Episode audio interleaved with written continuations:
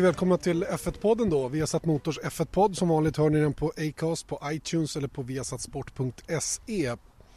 Ehm, dagen till ära sitter vi i en av de vackrare trädgårdarna jag har sett på väldigt, väldigt länge. Huset som är bakom mig här är eh, 500 år gammalt, delar utav det i alla fall. Vi är i eh, Whitchurch, en liten bit ifrån eh, Silverstone, en halvtimme från Silverstone ungefär. Och eh, här, den här podden spelar vi in då i samband med Storbritanniens Grand Prix även om den sänds veckan efter. Eh, jag är gäst hemma hos eh, Björn Wirdheim. Kul att ha dig med i podden. Ja, kul att vara här. Eh, Björn, dig träffar man inte så ofta numera. Du och jag ju, eh, vi har ju stött på varandra genom åren och Eh, så att när vi satt och pratade innan här så, så kom vi fram till att jag, jag träffade på dig första gången 1997 när du körde Formel Ford-festival på Brands Hatch. Ja. Det var första, mitt första race, eh, internationella race. Mm. Hur gick det? Kommer du ihåg det? Ja, det gick fullständigt åt helvete. Alltså. ja, det gick ingen bra. Jag, tog, jag körde ju det racet tre år i sträck och tog mig aldrig till jag tror inte ens jag kom till B-finalen. Men jag tog varvrekordet eh, sista året. Ja, ja. okej. Okay. Och vilket år var det här utav dem då som vi ja, det träffades? Det var första året, 97. 97. Det. det. var det året som jag vann um, Formel Ford hemma i Sverige. Just det. Ja. Och då vart man inbjuden att åka den här festivalen? Ja, nej, ja jag minns inte hur det fungerar nu men det var ju det som var det stora eh, internationella inofficiella VM, vad man nu ska kalla det för. Mm. Och jag minns det att eh, vi hade pratat om att eh, jag skulle köra där och eh, då körde vi Formel Ford 1600 hemma i Sverige. Så jag hade vunnit det mästerskapet då med, tror jag, det var en Reynard men jag minns inte vilken årsmodell det var. Jag tror det var 89 eller något mm, sånt. Mm. Och eh, så skulle jag åka över till eh, England och köra det här racet och vi hade pratat med Swift så att de supplyade en en bil och en mekaniker. Så när vi kom eh, till banan så insåg vi det att det var inte 1600, det var 1800 jag skulle köra. Så att eh, starkare motor. C-Tech-motor var en Ford. Ja just det och eh, slicks framförallt. Just det. det var det som var den stora skillnaden för mm. mig. gick fortare helt enkelt. Och sen hade jag en uh, ung uh, kille som var mekaniker. Han kan inte varit mer än 16-17 år. Och uh, han ingav inget större förtroende måste jag säga. Och sen så var han väldigt skakig sådär. Och um, men han gjorde bra ifrån sig och, och sen faktum är det att arbetade jag tillsammans med honom när jag körde Palmer Audi sen 98-99 för då hade han fått jobb på Palmer Audi. Och eh, då hade han bett att få se efter min bil. Det hade jag inget emot för han gjorde bra jobb på, eh, på eh, Formel Ford-festivalen. Eh, och han är ju nu Joe Robinson som är chefsmekaniker för ja, eh, för Sebastian Vettel mm. när han körde för Red Bull. Nu för vet jag inte vilken bil Nej. eller ja, vilken förare han. Det, det kan ju tänkas att han, ja det spelar egentligen ingen roll men det, det säger en del om hur den här branschen ja, fungerar. Eh, innan vi pratar vidare Björn, vi ska väl sätta dig lite på kartan för den som inte kanske följer racingen på det sättet. Eh, Björn Wirdheim alltså eh, var väldigt, väldigt nära Formel 1. 2004 eh, var du inne i Formel 1 som tredje förare i Jaguar. Eh, Jaguar som tyvärr då till 2005 köptes upp av Red Bull. Mm. Det som idag är Red Bull och därmed så terminerades ditt kontrakt. Ja. Och eh, du stod utan styrning. Eh, berätta lite grann om vad som hände där egentligen och, och, hur det gick till när du kom in i Jaguar. Ja, jag hade ju vunnit eh, instegsklassen till Formel 1 då. Eh, Formel 3000 hette det. Eh, det som sedermera blev GP2. Exakt. Så att, ehm, och då hade jag ju testat eh, för tre olika team. Jag testade för Bar och Jordan och eh, Jaguar. Och eh, Jordan var väl inget alternativ men eh, eh, både Bar och eh, Jaguar hade, gav mig kontraktsförslag då för eh, säsongen 2004 och då, var, eh, då valde vi Jaguar för att eh, det var det bästa förslaget helt enkelt. och det var ett, ett flerårskontrakt med optioner på olika sätt som löpte över tre år tror jag. Ja, och och eh, första året skulle jag i vilket fall som helst vara testförare eller reservförare, tredje mm. förare. Mm.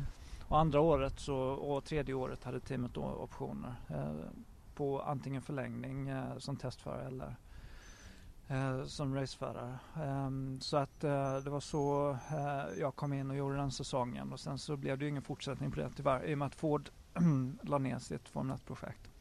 Ehm, vi ska säga det att på den tiden så hade ju teamen från femte plats och neråt i konstruktörs-VM möjlighet att köra en tredje bil på fredagarna. Mm.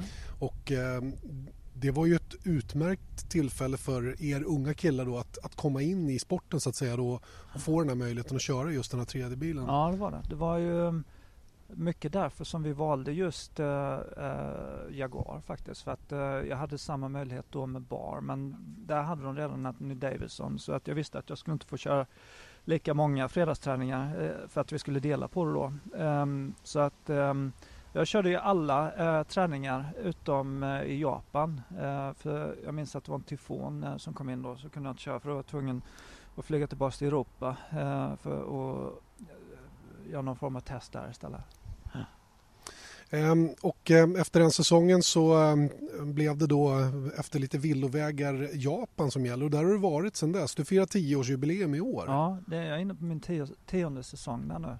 Så att jag började köra Formula Nippon där och sen så gick jag över från Nippon till uh, Super GT uh, efter två säsonger och det där jag är kvar och kör nu fortfarande. Just det. I GT300-klassen ja. heter den då. Det finns ju två kategorier som tävlar tillsammans ja. då i GT-racingen där borta. Berätta lite hur det funkar. Jo, alltså Super GT-mästerskapet um, det har väl funnits nu i den formen som det är uh, i jag tror det är 12 eller 13 år. Um, och um, då har du huvudklassen som är backad av uh, fabrikanterna uh, Honda och Nissan och Lexus.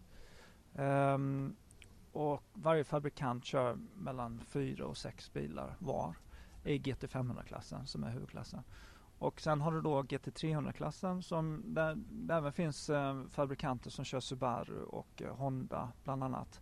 Eh, och det består av ehm, GT3-bilar och eh, ett eget eh, japanskt eh, reglemente som är väldigt fritt.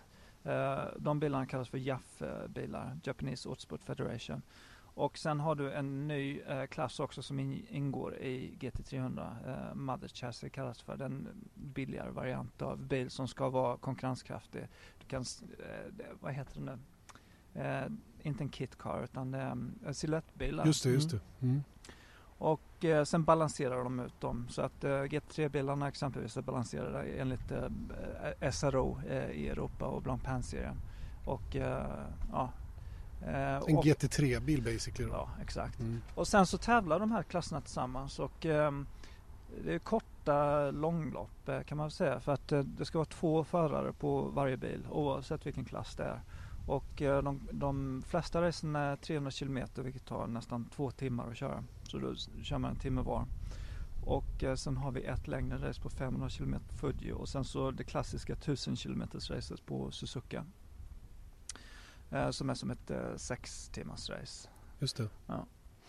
Um, när, du, när du åkte över till Japan, hur, hur, fick du den platsen så att säga? Jag antar att Ejel hade lite att göra med att, att åtminstone kontakten knöts med, med serierna där borta. Mm, absolut, eh, det var Eje som låg bakom det helt och hållet. Eh, han eh, har ju fortfarande goda kontakter och är väl ansedd i Japan sedan sin tid där som tävlingsförare. Så att, ehm, Eh, jag hade väl en, en rätt så taskig säsong i, i Champcar och eh, hittade inte riktigt eh, rätt efter Formel 1 där. och ehm, då åkte jag över till Japan på förslag från Eija och provade på Formula Nippon. Och ehm, eh, eh, gjorde en bra test för ett team och, och, fick en styrning helt enkelt. Formula Nippon då, vad ska vi jämföra det med då i Europa? Fanns det någon motsvarighet? Ja, var det de... var precis som Formel 3000. Ja, det var det. Eh, fast med lite bättre däck då. Eh, det är ju det som utmärker Japan att det alltid, det spelar ingen roll vilken klass det är, det är alltid däckskrig med alla de olika leverantörerna. Så att ehm, de var väl rätt så mycket snabbare än Formel 3000 bilarna som jag hade tävlat då med 2002 och 2003. Men samma sak i princip. Och nu för tiden så, uh, så är jag rätt så säker på att uh, nu har det bytt namn till Superformula. Och uh, det är väl det snabbaste du kan köra efter Formel 1. snabbare än GP2 idag. Mm. Det, det, kan man säga är raka motsatsen till Formel 1 då, att man har konkurrenskraftiga däck. Ja. Däck som verkligen går att pusha och där det däckskrig, det är mm, GPDA, alltså förarorganisationen i Formel 1, de hade ju en, en fanundersökning här nyligen och den, den undersökningen visade att många fans vill ha ett däckkrig igen ja. i Formel 1. Hur upplever du att det funkar där borta med den biten då? För det, många gånger tyckte jag när det fanns ett sådant i Formel 1 att det blev väldigt mycket däcken som avgjorde om man var bra eller inte. Mm. Och däckfabrikanterna satsade på, på ett. Ferrari hade skräddarsydda ja. däck på sin bil och McLaren hade när mm. de körde Bridgestone när Goodyear mm. Eh, stöttade för, och så vidare. Det, var det, mm. ja, det blir väldigt mycket att de fokuserar på en då snarare mm. än Nej, så är det ju inte i Japan då. Um, I Formula 19 så är det väl i princip enhetsdäck då. Um, men uh, du har en massa olika gummiblandningar och, och konstruktioner att välja på. Uh, och i Super GT så är det regelrätt uh, däckskrig och där har du i uh, 500-klassen så har du Michelin, Bridgestone, Yokohama och Dunlop. Uh, och sen har du samma märken och ytterligare två eller tre till, Kumo bland annat och mm. Hancock i GT300. Och um, um, ja, det görs ju otroligt mycket tester. Eh, eh, och det är ju däcksfabrikanterna som finansierar den delen eh, av racingen för de olika teamen. Så att jag är Dunlop-förare för närvarande. Ehm, och ehm, ja, om man ser i GT500 så kan det du kan ju säkert göra 30 testdagar på en säsong. Bara prova däck. Aldrig några inställningar på bilen utan du gör ett bassetup på på bilen ehm, och sen så har du ditt ehm, referensdäck eh, och sen så provar du på olika konstruktioner. Mm, det är ett fascinerande sätt att jobba. Ja, det är, alltså det är ju från en racingförares perspektiv så är det ju otroligt roligt. Vet, när man kommer till Sepang då ska ligga där och testa i två veckor och sen så ser man ett helt garage fyllt med däck och man vet att man ska bara köra nytt sätt efter nytt sätt efter nytt sätt. Perfekt grepp hela tiden. Ett flygande varv hela tiden. Eh, men efter första halva dagen så är du helt trött på det. Ja, Visst, för då vet du att du har fyra, fem dagar till eh, framför dig med vad sånt. Men det är otroligt eh, intressant. Det är helt eh, vansinnigt liksom vilken skillnad eh, ett däck kan göra. Hur är intresset där borta i Japan då? Om man ser i Europa? Men vi pratar om, om det här med, med däck och däckskrig och så vidare. Mm, mm. och um, Bridgestone är väl de som supplyar flest team med däck eh, i Super-GT. Men jag har aldrig upplevt, jag har kört för Bridgestone där också, jag har aldrig upplevt att de hade favoriserat någon fabrikant eller något team utan all informationen delas mellan de olika teamen genom Bridgestone. Alla har möjlighet att köra samma typ av däck och man får även information om vilka konstruktioner som Lexus exempelvis föredrar och Nissan. Och ja, ett ganska fair system på det viset. Ja, det, det, är ändå väldigt öppet uh, får man väl säga. Och det, det är ju en helt annan filosofi än den vi upplever till exempel i form Ryan Reynolds här från Mint Mobile. Med priset på nästan allt som går upp under inflationen, trodde vi att vi skulle bring våra priser down. So to help us, we brought in a reverse auctioneer, which is apparently a thing. Mint Mobile unlimited premium wireless. Ready to get 30, 30, bit to get 30, bit to get 20, 20, 20, bit to get 20, 20, bit to get 15, 15, 15, 15 just 15 bucks a month. So, Give it a try at mintmobile.com/switch. slash $45 up front for 3 months plus taxes and fees. Promo rate for new customers for limited time. Unlimited more than 40 gigabytes per month slows. Full terms at mintmobile.com. lätt om det är racing generellt där framförallt är ju väldigt lite testande. Mm. Det är mm. nästan ingen testning alls i någon kategori av racing numera. Och, och däck det ska ju vara, för det är ju bland det dyraste. Mm. Så, det är svårt för många förare, i alla fall yngre, att, att ha råd att ha nya däck hela tiden. Mm. Och, det, det, verkar som att det är ett helt annat tänk. Mm. Hur är intresset där borta för racing rent generellt? Är den på topp eller är den någonstans mitt emellan? Du har ju ändå gått igenom några perioder. Um, ja, alltså, det finns ett jätteintresse för Super GT. Um, Formelbilsracing Uh, Formel 1 naturligtvis um, i och med att um, det oftast har varit uh, japanska fabrikanter involverade. Och um, uh, däremot formelbilsracing som Formula Nippon eller Superformula som det heter. Jag vet att de har haft rätt svårt, uh, ja, sen, åtminstone sen jag kom dit så har det inte varit mycket publik liksom på tävlingar och sånt utan det är Super GT. men där kan vi ju ha säkert, vi har väl per race mellan 60 och över 100 000 åskådare. Eh, så det, det, det, är ju jätteintresse för den typen av, av, av racing. Och nationell tv antar jag också då? Ja, mm. visst. Um, hur går det förresten i GT300 för, för ditt team och de du kör för nu? Jo, eh, det går bra. Jag har kört, är inne på min tredje säsong med det här teamet och um, Första året så var vi tvåa i mästerskapet. Eh, vi förlorade med fyra poäng och förra året så var vi tvåa igen på samma poäng som de som eh, vann. Men de hade en seger mer än vad vi hade så att vi har missat eh, marginellt eh, två år i sträck. Så att eh, um, vi hoppas, hoppas väl att det ska bli tredje, tredje gången gällt i år. Ligger ni bra till för det då? Ja, det, det skiljer ju sig liksom från år till år i och med att de eh, gör små justeringar i reglementet hela tiden. Så att för närvarande så eh, Nissan GTR-bilarna, GT3-orna, eh, otroligt snabba. De har introducerat en ny bil eh, för årets säsong och eh, den har väl inte blivit eh, hundraprocentigt balanserad ännu. Det kommer den med största säkerhet att bli under säsongen. Så för närvarande så gäller det liksom bara för oss att, att hänga med och ta så många, vi kan inte ta några segrar för, för vi har ingen chans att Nej. fightas med dem. Men liksom att ta pallplatser och, och, och ta poäng. Ta enkelt. stora poäng så gott det mm. går. Så att vi ligger femma, fyra egentligen i mästerskapet uh, för närvarande. Men vi har bara kört, uh, vi har kört tre race av mm. åtta. Eh, vi sitter alltså i Whitchurch i, i England och ja. det är här du bor med familj, din ja. fru och din dotter och ja. tre hundar och väldigt idylliskt. Hur funkar det då att resa fram och tillbaka? Ja, alltså eh, de första två åren eh, i Japan så bodde jag ju där. Jag bodde första året i Kyoto för det var där mitt Formel 19-team var baserat och andra året så flyttade jag till uh, Tokyo. Uh, och um, tredje året så flyttade jag hem igen. för att uh, det var rätt så många europeiska förare som, som pendlade och så, så, har det alltid varit. Um, och till att börja med så var det kanske inte så lätt då. För när man kör för en fabrikant i Japan så gör man så eh, oerhört mycket testande. Um, så det kunde väl bli att man, man bodde här hemma i, i England då men man kunde vara borta mellan tre och fyra veckor mm. emellanåt.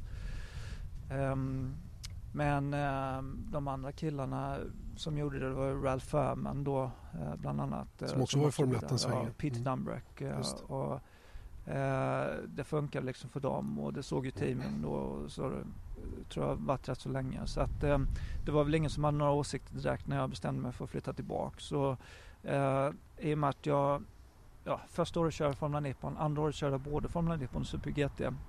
Och sen tredje året bara Super GT och då fanns det, då hade jag så mycket tid över. Så att då fanns det liksom ingen anledning längre att vara baserad har du sett filmen Lost in translation? Ja, den är bra. Stämmer den överens med verkligheten? Ja, det gör den på många sätt alltså.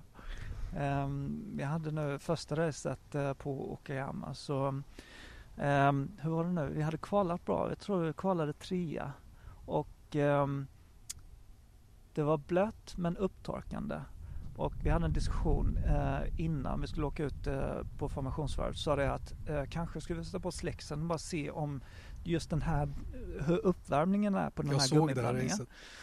Och eh, så sa nej jag vill inte åka ut och göra det på formation, eller inte på formationsvarv, men varvet ut eh, innan man ställer upp. Mm. Ja, visst. Jag har ingen lust att göra det för att åka ut på slicks vet du, och så ringer greppa och så, så eh, tappar jag självförtroende fullständigt redan innan starten av, av racet. Så jag sa nej jag vill köra på intermediate som alla andra. Jaha, och sen eh, tog vi ett beslut. Eh, okej, okay, vi startar racet på, vi kör safe, vi, vi startar på intermediates. Och, um, så precis när jag stod och sk skulle hoppa in i, i bilen så uh, kom en ingenjör fram till, till mig. Han pratar bra engelska men emellanåt så, så missar man en del. Så han kom fram till mig och sa uh, We change wet, wet set. Men jag tolkade det som we, we change wet setting. Just det, just we change dry setting, sa han. Så jag tänkte, ja, uh, Eh, vi, vi kör eh, torrinställningar för det kommer nog eh, att torka upp. Men vad han menar var, det att han, han satte på torrsättet. så att när han hade satt på det sättet var det för sent att byta tillbaks. Liksom. Så jag såg det i starten. Jag såg det här racet faktiskt. Ja. Det är lite kul att du tog upp det för mm. du stod still. Ja. Alla andra bara pst, ja, försvann och där var ju du. Och sen så var det svårt att man de första fem, sex varv. Ja men ja, två, tre varv till så kanske jag få lite temp i däcken. Men inte en chans. No way. Ja, spännande att höra faktiskt. Och, och, um, hur mycket japaniserad blir man så att säga när man har varit där så länge? Jag har ju levt ihop med Eje väldigt länge nu och han var ju många år där borta. Ja. man, man märker hur han plockade upp en del av det i alla fall, ja. av kulturen där borta. Det är ju speciellt med japaner och japanska sättet att leva. Ja, um, ja det får man ju lära sig och, och anpassa sig efter. Eh, för man är ju alltid gäst liksom i, i deras land. Eh, och eh, vissa eh, förare eh, funkar inte överhuvudtaget och andra förare trivs väldigt bra där och många, ja många ska jag inte säga men jag har ju goda vänner förare som eh, har träffat japanska tjejer och gift sig och, och eh, permanent bosatta där. Ehm, så att ehm, det, eh, det, beror, det handlar ju också om eh, vilka förutsättningar man får liksom när man kommer dit. För hamnar man med ett bra team liksom som har en tradition att ta över eh, europeiska förare som, som jag hade turen att, att hamna hos så är det ju så mycket enklare. Lite anpassat efter det så att säga. Så att eh, mina team såg ju alltid till att eh, det fanns en, åtminstone en ingenjör som pratade liksom eh, engelska flytande som man kunde ha radiokommunikation med och alltid vara i kontakt med och så. Och så är det faktiskt fortfarande. Mm även mitt team i GT300. Även om jag kan kommunicera med ingenjören och min teamkamrat och, och många av mekanikerna och, och allting så har de ändå en person som är speciellt avsedd bara för att eh, se till så att eh, alla eh, förstår varandra. Just det. Pratar du någon japanska? Nej, det gör jag inte. Ingenting? Eh, nej, det gör jag inte. Men det, det, tror jag beror nog mer på att jag bestämde mig för att jag inte skulle bo där. Mm. Annars hade du mer blivit tvungen till ja, det? Men det är ju inte så lätt språk att lära sig heller kan jag Nej, tänka Nej, det är inte. Nej. Att man lär sig några fraser sådär. Ja, jo, Säga god dag och hej. Jag kan ju beställa den maten jag vill ha och fråga. Är det mycket japanskt på bordet här hemma i England? Nej, jag, inte så mycket japanskt. Um, nej, faktiskt inte. Men um, det är alltid skönt liksom efter vinteruppehållet när man vet att man ska åka och göra första testen i mars. För det enda jag tänker på är då, då ska jag äta det och sen ska jag äta det. För jag älskar mat. Mm. Och det, eh, jag märkte japansk det. mat är rolig för att eh, den är så otroligt variationsrik. Eh, inte som eh, svensk mat. Precis. Och nyttig. Ja, det mm. också. Och det är roligt för att eh, råvaror och sånt är alltid så otroligt eh, fina. Eh, och det spelar i princip inte någon roll var för någonstans man är för du kan alltid få ett eh, vällagat eh, mål mat. Mm. Även om du är i en jätteliten by liksom.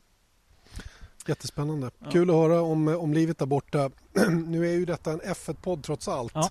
Och eh, din bakgrund i F1 eh, gör ju att du är väldigt intressant som gäst i, i podden. Här. Hur mycket följer du av Formel 1? Eh, jag, tittar på det, jag tittar på det när jag, när jag får chans. Eh, när jag är hemma eh, den här helgen så kommer jag ju följa det definitivt. Um, så att, um, ja, jag har tillgång till det så tittar jag allt på det. Mm. Eh, vad tycker du om det så som det har blivit?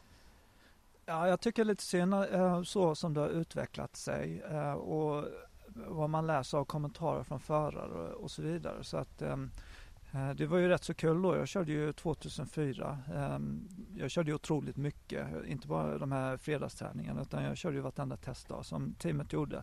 Och på den tiden så, så var det ju många det var, det var inte fritt var det inte men det var, Nej, det var en hel del. Det, var, det fanns gott om utrymme ja, i alla fall att köra utan att man nådde... Eh, och allting, jag hade bra kontrakt för allting delades lika mellan Mark och, och mig och, och Christian Klein då som körde. Um, och Mark är alltså Mark Webber ja, ska vi säga då. Ja. Mm. Så att, eh, och den um, det har, och det har Mark eh, sagt till mig efteråt att eh, 2004 var de som häftigaste bilarna. Så jag är glad att jag fick chansen att köra det året naturligtvis. Um, men sen det man ser på TV och, och så tycker jag att eh, det har förlorat lite av sin magi liksom. Eh, det här med att ljudet är inte detsamma och man tittar på varvtiderna och jämför dem kanske med GP2 exempelvis så är det liksom inte något speciellt. Sen läser man kommentarer då från förare och folk som är involverade som säger att det fysiskt är det inte speciellt eh, krävande. Um, Hur var en bil 2004 att köra då? Det var ju fruktansvärt. jag minns, tittade på racet i Brasilien. Brasilien är ju riktigt krävande bana för det är alltid eh, varmt. Åt fel håll ja. Och sen går det åt fel håll, anti-clockwise. Och jag minns det, jag stod och tittade i första kurvan och eh, det fanns inte en förare som orkade hålla huvudet eh, uppe i första kurvan. Inte ens Montoya, han har Nej. inte ens någon nacke. Eh, till och med han vilade huvudet. Så att det var så kraftiga var liksom G-krafterna då. Eh, både inbromsnings eh, och eh, sidled då. Eh, så att det var enormt krävande. Mm. Ehm, och eh, rätt så intressant också för att eh, jag minns att det tog rätt så lång tid för mig att vänja mig vid bromstrycket. Jag vet inte om det är så nu för tiden att det fortfarande krävs ett så enormt högt bromstryck. Och sen så var det då jag var ju van vid att högerbromsa, det gör jag fortfarande. Men i ettan så var jag tvingad att vänsterbromsa. Jag minns att man skulle trycka tror jag över 120 bar och det tog rätt så lång tid innan man liksom kom upp i det. Mm. Och nu i mässan så trycker jag 140 mm. mm. inbromsning i princip. Så, um, men um, nej, men um, ja. Snabba bilar. Ja. V10 på den tiden. Ja, bäst. Eh, otroligt mycket hästkrafter. Det var ju mm. lite grann hästkraftskrig mm. kan man säga då mm. där BMW var väl med då. Mm. Eh, vi hade Ferrari och mm. Renault och de här och det, det jobbades oerhört på att hitta en halv tiondel genom ja. att stoppa i 50 hästar till och, och det, det, var ju, det varvade ju nu helt galet ja, ett tag. Eh, motorerna gick sönder eh, ja. så fort man petade på dem. Och, jag menar, det, var, det var en annan typ av Formel 1 på den tiden. Och Lite grann är ju det som kritiken från folk som kanske började följa Formel 1 där i slutet på 90, början på 2000 mm. och till det sporten har hamnat idag. Kan du förstå, du, du är liksom med på det, det sättet de tänker? Ja, jag håller med om det fullständigt men jag, jag skulle vilja säga också att det är inte bara eh, Formel 1 eh, som ändrat sig och som på det sättet kanske blivit tråkigare utan det är även andra former av motorsport. Man tittar på det som jag kör nu så eh, ur en professionell eh, förares eh, perspektiv så är det totalt ointressant att köra en GT3 med ABS och traction control. Det kan ju vem som helst göra. Men, eh, och det kan vem som helst göra. För att, men det har öppnat marknaden liksom för eh, massa amatörer liksom vara konkurrenskraftiga. Mm. Eh, men jag tror att eh, det är lite av problemet i Formel 1 också att det är inte så jäkla svårt att köra de här bilarna. Men då Eje hävdar motsatsen. Men då ska, vad sa du? Eje hävdar motsatsen. Ja, Han tycker att det fortfarande är svårt. Men förstå, miss, du får inte missförstå mig då för att det är ju ja, det är alltid svårt uh, om man har en konkurrenskraftig tänkkamrat exempelvis. För, men alltså du ser en sån kille som uh, Verstappen exempelvis. Mm. Och, eller många andra unga killar som, som har kört GP2 kanske eh, Formel 3. De kan hoppa in i en um, F1 och, och vara inom tre, fyra tiondelar av en... Den ordinarie? Ja, exakt. Och så var det inte på din tid? Nej, det skulle jag inte vilja säga. Det, var, det var svårare då alltså. Mm. Det är många som får vatten på kvarna, det hör jag direkt. Det är ja. lite kul att, att prata med dig då som faktiskt körde de här bilarna som många efterfrågar idag med mm. extremt mycket hästkrafter, högvarvig sugmotor. Och, mm. men, men, kan du på något sätt se varför det har gått den här vägen det har gått? Nej, det har jag, jag har väl inget svar på det. Alltså, det um, Nej, jag tror att det är olyckliga omständigheter till en viss del. Eh, det viktigaste är väl att, ehm, eh, att, att man, jag tror, men man läser kommentarer eh, som jag sa tidigare så eh, verkar det som att de flesta eh, människorna som är involverade inom Formel 1 de har i princip samma syn på saken. Eh, så att, ehm, eh, och någonting eh, tror jag måste göras åt det här för att vad jag förstår det som så, så förlorar Formel 1 publiksiffror för närvarande. Så mm. att ehm, jag hoppas på att de kan få till en lösning men de kan ju aldrig komma överens verkar det som. Så att, det är ett grundproblem i Formel 1 det här med beslutsfattandet ja. och beslutsordningen och vad som krävs för att få till förändringar och så vidare. Ja. Nu bara så sent som nu den här helgen under Silverstone-helgen när vi spelar in den här podden så har det ju föreslagits saker som, som kommer att göra saker och ting eh, lite grann åt det hållet som, som du och många andra eftersöker då, att mm. det ska bli mer utmanande igen att köra. Mm. Eh, om vi säger så här då, de bilarna du körde, de är ju inte egentligen snabbare rakt fram utan det var helt enkelt högre kurvhastigheter mm. då som man och det här har ju ändå varit någonting FIA har hela tiden försökt hålla lite koll på. Ja. Det kom skårade däck till exempel, mm. Eh, man tog bort slicksen i slicks tillbaka mm. och ja, man försöker hela tiden att hålla lite kontroll på hur fort bilarna mm. går eh, så att säga, i kurvorna då mm. för att ta någon form av kontroll att det ja, blir någorlunda säkerhetsmässigt. Det tror jag de måste ha för det går liksom inte.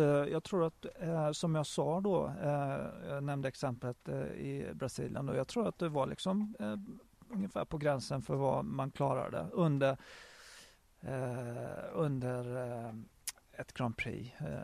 liksom under den tiden det tar att köra ett Grand Prix. Mm. Så att jag tror att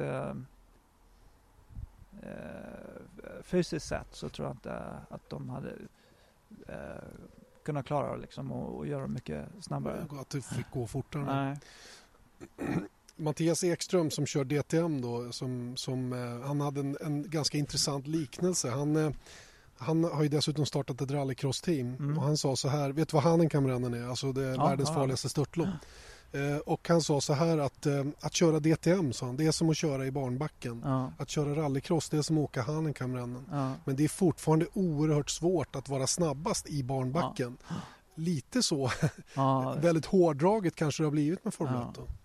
Ja, men det, det, är en bra liknelse och det var kanske eh, något liknande jag, jag, dit jag ville komma när vi pratade om, om det tidigare. Så att eh, det är inte, eh, det är inte lätt eh, att köra Formel 1 Nej, Det är fortfarande svårt att vara snabbast. Ja, exakt. Ja, för bilarna ja. måste ju köras på eller över gränsen. Så, är, så är det ju fortfarande. Um, hur mycket kontakt uh, har du med Mark Webber till exempel fortfarande? Ja, vi träffas emellanåt. Uh, jag träffar hans uh, partner oftare än jag träffar Mark nu för tiden. För att hon är en av Ellens klienter här. Så att, Ellen som är din fru ja. Ja, mm. just det. Så att hon kom förbi emellanåt. Um, Mark träffade nu sist när vi var och testade på Le Mans och han är ju nöjd och glad med sin situation Såklart. i sportvagnsracing. Hade ni kontakt under hans Formel 1-tid? Ja, ja mm. visst. Eh, de bodde i byn eh, jämte här fram till för tre år sedan nu. Så flyttade de till andra sidan Aylesbury som ligger här. Så att eh, eh, vi ses eh, emellanåt. Mm.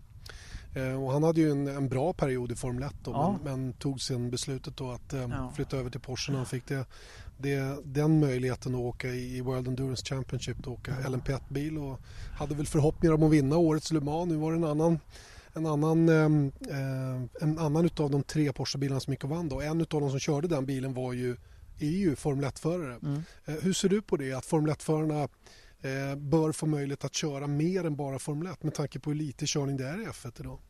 Ja, men det tror jag är ett problem med F1. Eh, eh, jag håller inte nödvändigtvis med om att de ska köra andra serier. Eh, men däremot att de ska köra mer, det, det håller jag med om fullständigt. Så att Um, jag skulle nog hellre se att um, om man är Formel 1-förare, att när, när, man är klar med sin Formel 1-karriär, att man tittar på sportvagnar som, som man traditionellt gjorde förr i tiden. Exempelvis. Um, så att men det ser man ju mer och mer nu. eh, för att, eh, som vi pratade om eh, tidigare då, så att eh, racing eh, förändrar sig och Eh, det, det är hårdare konkurrens nu om de olika styrningarna så att eh, eh, även om man kanske har en, en, bra plats i Formel 1 så måste man alltid ha ögon i, i nacken och, och, och ja, hålla koll på vad det finns för alternativ. Så att WEC um, och Le Mans är väldigt intressant för närvarande mm. och har fått en jätteuppsving nu med uh, de nya fabrikanterna som har, har kommit in. Så att um, det, det är bra. Mm. Um, vi har ju fått en svensk i Formel 1 igen och uh, det dröjde ju väldigt länge. Det var över 20 år sedan då när han väl fick platsen i Caterham förra året som vi hade en reguljär förare i Formel 1 om vi bortser mm. från det året som du hade. Um, har, har, du märkt någonting av det utomlands att säga? Att vi, att vi är på kartan igen så att säga i det avseendet? Ja, det är klart att eh, eh Marcus eh, namn nämns ju när man pratar om Formel 1 och, och så vidare med folk eh, i allmänhet. Eh, sådär. Så att Um, um, ja, ja, det är svårt att säga. Um, de människorna som jag pratar mest med, det är ju folk uh, inom den här branschen i vilket fall som helst. Så att um, det är en liten värld. Eh, men eh, det är otroligt positivt för Sverige att äntligen ha en, en förare i Formel 1 igen. Mm. Vad vet du om honom? Träffades ni någonting i ja, Japan ja, till visst, exempel? Vi känner varandra lite grann. Han körde ju en säsong jag tror ja, en säsong var det i Japan. 2008 va? Ja, mm. ja just det, 2008. Då, var, då körde jag för Lexus i, i GT500 och då minns jag, jag tror han bodde i Gotemba, just det. Och eh, då träffades vi emellanåt och drack kaffe. Mm, var det ni gjorde? och ja. och, ehm, eh, men jag tror, jag vet att eh, min lillebrorsa, min yngsta bror, körde nog gokart med honom också. Eh, men jag, jag, har inte något minne av att träffat eh, honom vid den perioden. Hur tycker du att det har gått för honom? Jag, jag ska inte be dig göra någon form av betyg av Marcus Eriksson på Nej. det sättet men, men jag antar att när vi nu har svenskt i F1 att man kollar lite grann extra på hur det går för honom. Ja, självklart. Ehm, och det är inte, det är inte lätt. Alltså. Han har en stark eh, teamkamrat i år. Ehm, det är ju roligt att han har fått chansen att köra för ett eh, team eh, där han har lite bättre möjlighet att hävda sig eh, gentemot de övriga eh, stallen. För Caterham eh, det var ju i princip som Minardi. Ja, ja det var värre skulle jag säga. Visst. Eh, så att även om man gjorde ett bra resultat där så fanns det ingen liksom som höll koll på det. Men nu har han tagit poäng och allting så att um, um, det gäller och göra en, en, bra avslutning på säsongen och se till så att han slår sin teamkamrat så ofta som möjligt. Eh, ja, det, är det, det är det det hänger på ja, så att säga. Visst, så. Right, det om Formel 1. Ehm, tycker det är kul också innan vi avslutar den här ehm, F1-podden som har handlat inte så mycket om Formel 1 men en del. Ehm, lite grann om det du faktiskt har, vad skulle göra då i år och har gjort att titta lite grann på det här med sportvagn. Mm. Eh, du sa att eh, väck är intressant just nu, flera nya tillverkare och mm. uppsving med den kategorin av racing. Det, det, känns som att du börjar snegla lite grann åt det hållet. Ja, jag har hållit eh, ett öga öppet liksom, för att göra eh, en återkomst eh, till Europa. Jag har kört eh, tio år nu i, i Japan och Uh, nu kör jag min första säsong i Europa i ELMS-mästerskapet som är vad ska man säga, juniormästerskapet i WEC uh, eh, med enbart europeiska uh, deltävlingar. Det är kort mästerskap, det är bara fem race. men det är liksom en chans, eller det var en chans, eller det dök upp en chans för mig att få köra för ett konkurrenskraftigt team. Och vi har kört två race nu, vi ligger tvåa i mästerskapet, en eller två poäng efter ledarna och vi har en bra chans att vinna det här mästerskapet. Så att um, vi får väl se vart det leder.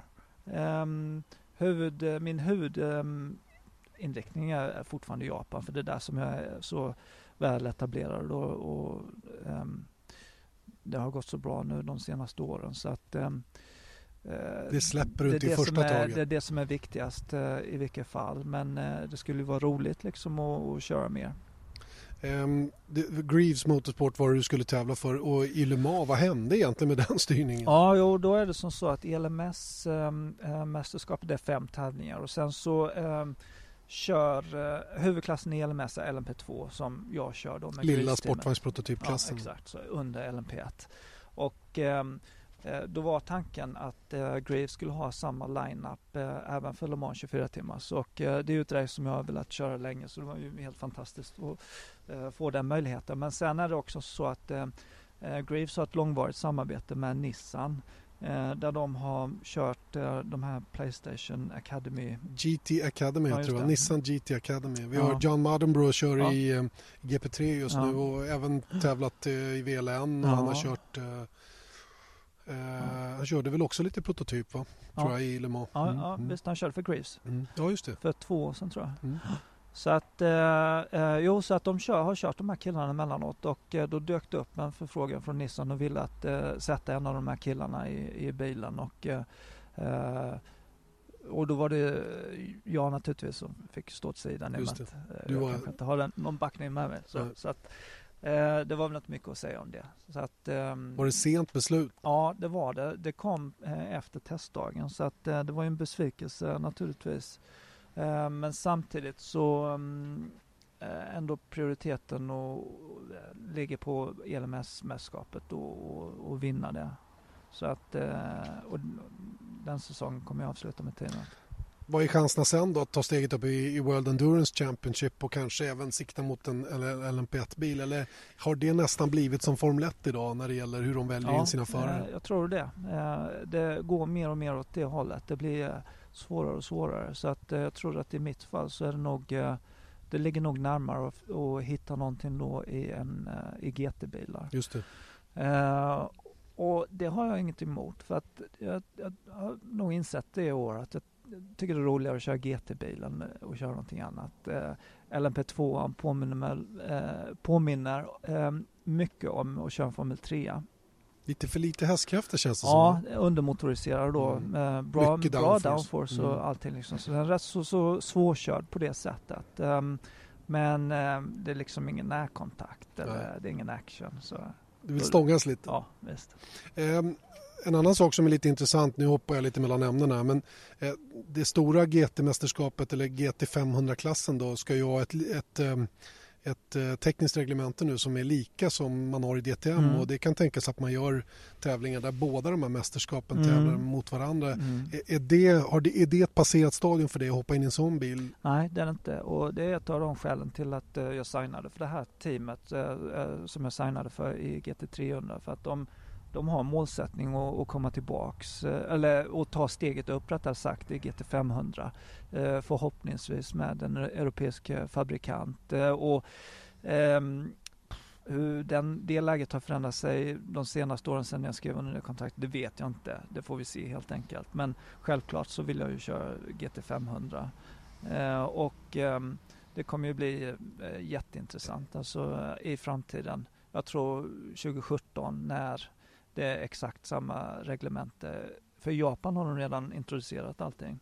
Det är i DTM som de hamnar på efterkälken när det kommer till eh, motorerna. Just det. Men sen vet jag inte hur det kommer, eh, det är så mycket som liksom hänger i luften fortfarande för att vi, vi nämnde tidigare om däckskrig eh, och sånt i, i Japan och eh, de däcken som vi kör på i Japan är ju mycket, mycket bättre än vad de kör på i snabbare. DTM. Liksom. Jag mm. kan tänka mig att det skiljer kanske tre sekunder och mm. sånt, mm. säkert. Mm.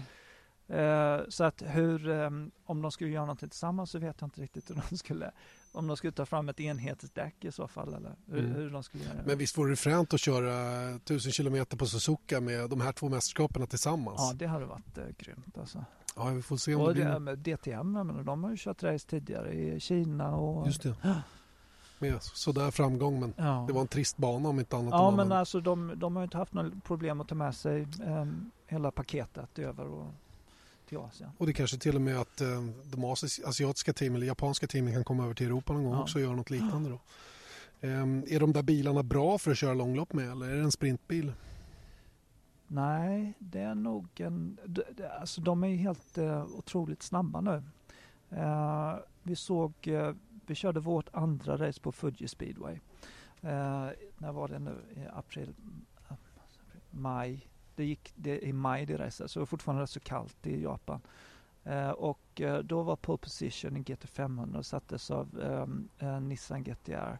Och då var det någon eller någon tiondel tror jag snabbare än pole i LMP1 i mm, WEC. Just det.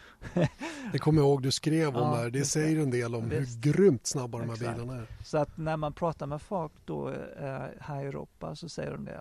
Fast sen sätter de Super GT-däck på LMP1 då blir de snabbare än Formel 1 mm. Det kan nog stämma. Ja, det, ja, som, speciellt som Formel 1-däcken funkar just nu. Jag ja. Var själv oerhört kritisk mot eh, hur, hur de däck som Formel 1 använder i årets säsong fungerar. De är ju hopplösa. Det, det har gått åt precis fel ja. håll tycker jag. Där, där slitaget går mot enstoppare mm. men samtidigt måste du köra väldigt försiktigt mm. för att mm. klara en enstoppare mm. eftersom det är det snabbaste sättet och det blir väldigt avvaktande körning rent generellt. Mm. Och det är precis raka motsatsen till vad folk vill se. Mm. De vill ju se full attack, mm. eller hur? Och jag... det, det, det, det, är det som är, det är intressant liksom då med Super GT. För om man tittar på Le Mans exempelvis, så det, är, det är aldrig några nässtrider där. Även, det, går, det går fort och, och så vidare men det är liksom strategi hela tiden. Eh, Medan du tittar på Super GT som är det är ju en sprintbil fast som de kör korta endurance-lopp med då. Eh, med närkontakt liksom och, och ändå i princip lika snabba som NMP1 Så mm. att, eh, det är rätt så häftigt. Det är det verkligen. Eh, hur ser framtiden ut nu, den närmaste? Ja, jag kör nästa race i ELMS nästa helg. Det, det vill säga helgen efter. Det är alltså helgen efter vi sänder det här då, ja. kort och gott. Ja, okay. Mm. Så att um, uh, då kör vi tredje racet uh, på Red Bull Ring. Uh, och där har jag ju kört tidigare, både Formel 3 och Formel 3000. Så att där ska vi väl ha chans att, att vinna räknar vi med. Kommer du verkligen ihåg det då? Från den tiden? Det är länge sedan. ja. Men den har inte förändrats den Nej, den hette A1-ring på den tiden ja. och är mycket finare idag. Ja, ja. Vi var ju där och hade Formel 1 här för ett par veckor sedan och det är en fantastisk anläggning. Helt briljant hur de har fått till ja, det ska bli kul att se faciliteter. Mm. Ja, så det är väl det och sen så kör vi äh, två race i augusti i Super GT. Vi kör Fuji igen och sen har vi 1000 km på Suzuka. Världens häftigaste bana. Ja, det är, är, är den inte det? Visst, det finns ingenting som äh, jämför sig liksom med Suzuka. För Suzuka är en sån här bana så den har eh, vi, ja, ofta så har banorna kanske några, något snabbt parti och sen har de ett, ett väldigt tekniskt parti. Men på Suzuka så är det tekniskt, tekniska partiet det snabbaste. Just det. Just. Ja, vi har SN i början, vi har 130 ja, R och jag menar den har allt. Ja. Plus att den är old school. Ja. Det finns inget utrymme för misstag Nej. överhuvudtaget. Nej. Gör en miss, boom, sitter du i räcket. Mm.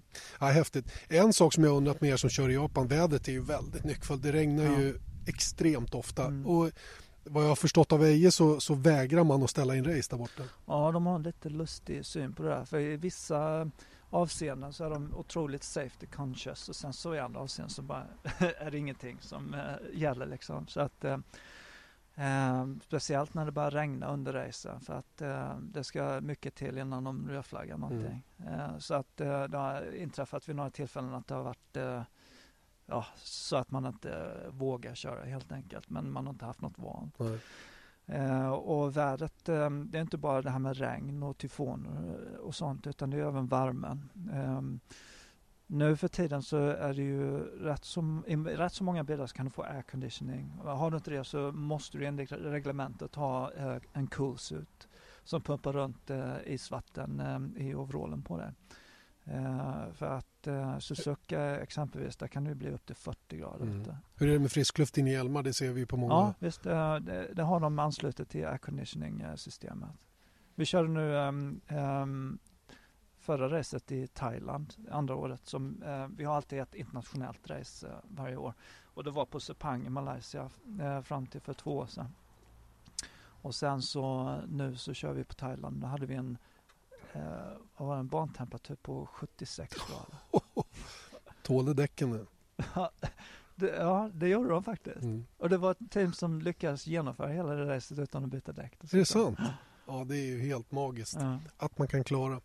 Eh, Björn Wirdheim, eh, före detta Formel 1-förare får vi säga och eh, Formel 3000-mästare numera sedan tio år tillbaka. Då efter ett, ett år i, i amerikanska Champ Car eh, så är det sedan tio år i, i japansk racing och med ambitioner då att kanske hitta någon, eh, någon plats i något eh, sportvagnsteam här i Europa framöver. Otroligt kul att få komma hit. Tre stycken vovvar smyger runt här. Det är också en hobby ni har? Ja, vi är tre stycken cockspaniels. Mm. Ja. Supertrevligt och eh, du trivs bra här i, i Whitchurch? Ja det gör jag. Har varit här nu sen, i princip sedan 2004. Eh, så att eh, sen har jag väl eh, haft de åren då i Japan och ett år i USA också när jag körde Chamcar. Men det här har alltid varit det här liksom som har varit min bas. Och din fru har också racingbakgrund? Ja, det var ju så vi träffades. Hon arbetade ju då um, för mitt Formel 3000-team. Som var Arden International? Ja, just det. Mm. Så att uh, Eh, hon var PA till personal assistant till eh, Christian Horner. Men innan dess arbetade hon i Formel 1 eh, för Bar och eh, Honda-teamet. Mm. Christian Horner som är teamchef fortfarande men lite högre upp. Ja. Anställd av Red Bull och har den, han hade väl managementansvar för det, hade han inte det? Ja, just det. Um, när jag körde andra året från 3000 så uh, insåg vi väl att det, det var nödvändigt att, att, skaffa en manager. Jag hade inte haft en manager fram till dess. Men för att ta det där sista steget in till Formel 1 och det fanns en massa olika namn som dök upp och folk som vi diskuterade med. Men i slutändan så kändes det ändå bäst att, att, att ta Christian. Och Christian var ju inte någon manager men han insåg väl att han eh, ja, eh, ville göra någonting också bortsett från att, att driva den teamet. Så att eh, um, Ja. Han fick ett bättre jobb bara. Ja, just det. Men det tyckte jag var konstigt på den tiden. Han ja. blev teamchef i Red Bull, var ja. din manager ja. och du åkte ut. Ja. Kändes jätteologiskt. Ja, visst, visst. Hur gick snacket där? Kommer du ihåg det? Ja, alltså um, när han fick um, um, när han fick um, budet då och uh, ta en position för Red Bull då uh, meddelade han att han var tvingad att, att säga upp det managementkontraktet. Och i det läget så han hade ju inga kontakter, då körde jag ju Chamco, där hade han inga kontakter överhuvudtaget. Så att det, var väl, det, det gjorde väl ingen större skillnad för, eh, för min del. Och, eh, skulle jag fortsatt i, i Formel 1 så hade det ju krävts att jag hade haft en, en sponsor med mig vilket fall som helst. Just det. Hade jag kunnat fixa en styrning utan en manager om jag hade den backningen bakom mig. Så att, eh, det var väl inget större. Du, apropå det, var, var det dyrt den gången du kom in i Jaguar när du fick de här förslagen av Bar och, och mm. Bar Honda då och, eh, och eh, Jaguar då, som du till slut valde. Var, var det stora pengar det handlade om? Kan du avslöja det idag? Eller? Nej, det, eh, jag hade inga, ingen budget med mig för det. Um, så att jag hade ingen backning för att uh, få köra Formel 1 utan vi hade en budget då för att köra juniorklasserna genom sponsorer och folk som investerade i mig. TV4 var med va, på bilen, ja, kommer jag ihåg. Ja. Det var väl inte många kronor kan jag tänka mig. Nej, så att, eh, men det har ju förändrats nu. För att, eh, ja. ja. Det är en liten annan värld om man säger så. Ja. Längtar du tillbaka till Formel 1 på? Uh, nej, Det gör, nej, det gör jag inte. Som jag sa, jag följer det liksom på distans. Jag har inte varit på ett eh, Grand Prix sen... Ja, sista jag var på ehm, eh, som jag hade någon eh, liksom, funktion var ju 2004 då, sista racet. Brasilien tror jag det var. Och sen så var jag på Suzuka 2006 men sen dess har jag faktiskt inte varit ute på något eh, GP. Så att um, um, nej, jag tror att um, intresset för Formel 1 kommer alltid finnas där. För det är ju det som uh, man har växt upp med. men det blir som allt annat. Liksom det man sysslar med det är det man följer. Mm. Uh, så att jag tycker, tittar jag på racing så är det kanske GT-racing nu för tiden. Men vinner VM i Formel 1 då? Ja, det tror jag Hamilton gör. Varför då? Eh, för att han är starkare mentalt än vad Nico är.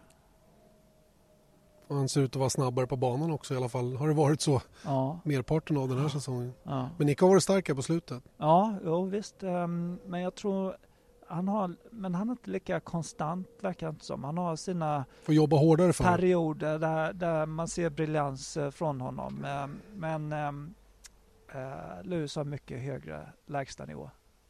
Vem är världens bästa Formel 1-förare då? Ja, jag tror att för närvarande är det nog äh, Lewis. För han, äh, alltså man kan ha åsikter om Lewis och hans privatliv och så vidare men i slutändan så Eh, det han gör på banan, eh, det, det, det, ser man inte från en annan förare eh, på samma sätt. och han har, han har killerinstinkt. det ser man på honom. Det är det som krävs liksom för Stort tack för att vi fick komma hit. Otroligt eh, gästvänligt. Vi har fått både middag efterrätt, kaffe och allting. Och supertrevligt att träffa din familj och hela den biten. hoppas så att det går bra i fortsättningen. Lycka till med både sportvagnsjagande utav platser och din racing bort i Japan så, så hörs vi väl snart igen hoppas jag. Mm. Tack så mycket.